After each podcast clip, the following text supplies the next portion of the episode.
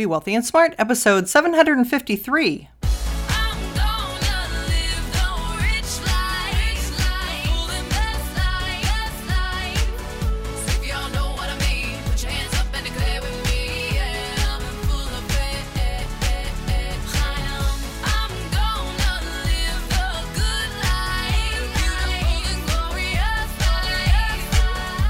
Into a world of wealth and financial freedom without budgets, boredom, or bosses on Be Wealthy and Smart.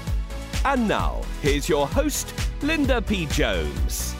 Welcome to Be Wealthy and Smart. I'm Linda P. Jones, America's Wealth Mentor, empowering women and men worldwide to financial freedom. On today's show, we're going to talk about the best technology ETFs in 2020. Now, I want to caution you right up front and say it's so easy to try to choose what the best performers are and chase after performance. And I'm going to caution you not to do that. And the reason why is because so much of the technology returns this year are from just a few companies. As I continue to call attention to this, because only a very few companies, Facebook, Alphabet, Google, Amazon, Apple, Microsoft, are getting the assets this year. It's just going into a handful of companies. That's driving pretty much all of the return in the NASDAQ this year. It's driving pretty much all of the return in these technology ETFs. So, what I would urge you to do is if you're interested in an ETF, Google the symbol and it will pull up the website for the ETF. Then click on the top 10 holdings for the ETF and see if the FANGs are the top 10 holdings. And if the FANGs are the top 10 holdings, then I would say consider not choosing that as an investment. There's only so much time that five or six companies can gather all the assets until everybody who's going to invest in them has. And it's kind of like musical chairs, they're not going to go up forever. As I mentioned, this happened back in 2000 at the peak of the bubble when we had the four horsemen of the internet instead of the fangs. They were nicknamed the four horsemen of the internet, and it was Intel, Nokia, Microsoft, and Cisco Systems. And those four companies got the majority of the assets until the market peaked and they went down 70%, just like everything else. So that's why I want you to be really cautious and do your homework before you invest in any technology ETF. So don't consider this a recommendation, do your research. This is according to Investors Business Daily. It says technology ETFs are trouncing the broader market this year as the coronavirus pandemic highlights the importance of cloud computing and other internet services.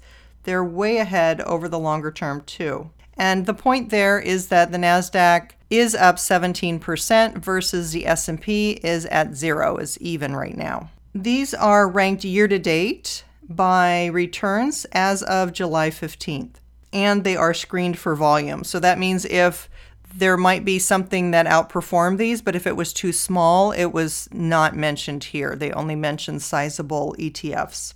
So, the best performing technology ETF this year is the ARK Next Generation Internet, symbol ARKW, up 64.4%.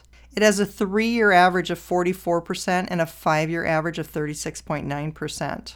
The ARK Innovation ETF is number two, symbol ARKK, up 61.7% year to date. It has a three year average of 42.7% and a five year average of 32.4%. That is amazing for both of those ARK ETFs. Number three is the WisdomTree Cloud Computing ETF, symbol WCLD, up 53.7% year to date. And it does not have a three or five year uh, average, as the next four companies also do not have a three or five year average. That means they haven't been around that long. The O Shares Global Internet Giants, symbol OGIG, up 52.2% year to date. The Global X Video Games and Esports, symbol HERO, up 46.7% year to date. The VanEck Vectors Video Gaming and Esports, ETF, symbol ESPO, up 42.5% year to date. The ARK FinTech Innovation, symbol ARKF, up 42.2% year to date.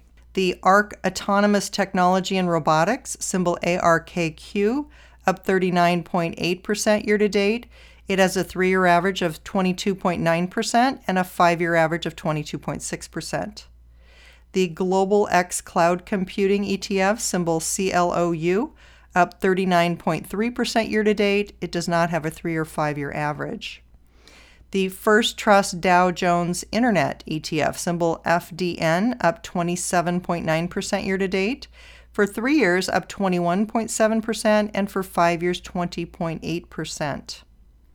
Then the First Trust Cloud Computing ETF, symbol SKYY, up 24.2% year to date. It's up 23.4% for three years and 20.8% for five years. The iShares Expanded Tech Software sector, symbol IGV, up 24.1% year to date. It's up 27% for three years and 23.5% for five years. And finally, the iShares US Technology ETF, symbol IYW. It's up 20.5% year to date and up 25.2% for three years and 22.4% for five years. Now, these are all as compared to the S&P 500, which is up 0.9% year to date and is up 11.7% for 3 years and 11.1% for 5 years. So, those are amazing returns, but again, they could be very biased toward the FANG stocks, which might mean that that's not a sustainable return in the future.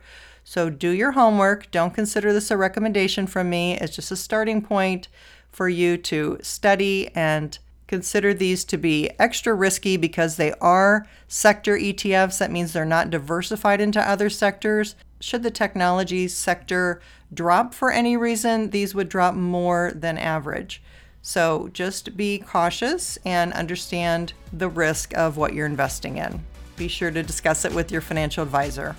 That's all for today. Until next time, live the good life and be wealthy and smart. Thank you for listening to Be Wealthy and Smart with Linda P. Jones. Share the wealth and tell your family and friends about the show. Check out our website, blog, and social media for more riches at www.bewealthyandsmart.com.